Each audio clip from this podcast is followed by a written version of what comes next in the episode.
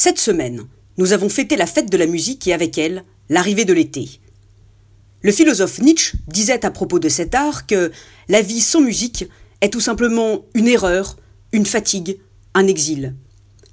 Le mot d'exil utilisé par Nietzsche peut choquer dans ce contexte, puisque ceux qui ont vraiment connu l'exil savent quelle douleur cela représente.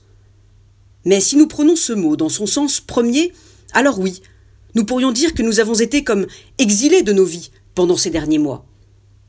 Paradoxalement, nous étions à la fois confinés et exilés de notre quotidien. Ce qui nous manquait, c'était la musique des tasses que l'on repose sur les soucoupes, les éclats de rires en terrasse, les films sur grand écran, les soirées qui se prolongent.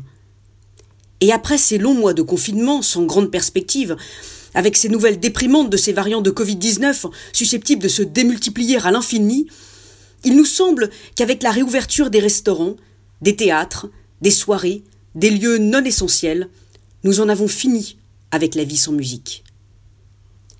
Emmanuel Bigon, professeur-chercheur en neurosciences cognitives à l'Université de Bourgogne, a publié avec la neuroscientifique Barbara Tillman un ouvrage intitulé La symphonie neuronale, pourquoi la musique est indispensable au cerveau.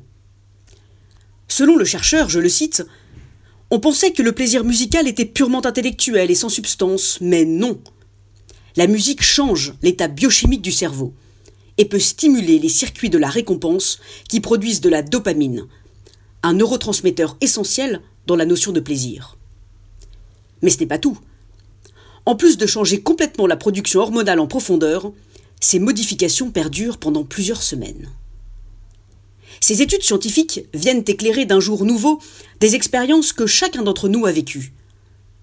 Celles où entendre une simple musique suffit à nous redonner de la joie, à éveiller un souvenir, à réveiller une époque passée, une personne qui nous manque. La musique n'est pas tellement différente d'une petite Madeleine de Proust qui opère comme par magie un déplacement dans le temps et dans l'espace. Dans les quatre saisons de Vivaldi, nous voici enfin dans la saison qui crépite, dans la saison des fruits sucrés que l'on croque à pleines dents, dans la saison des arbres verdoyants, du ciel souriant et du soleil retrouvé. Alors que la fête de la musique et la venue de l'été soit l'occasion, pour chacun d'entre nous, de retrouver la bande originale de sa vie.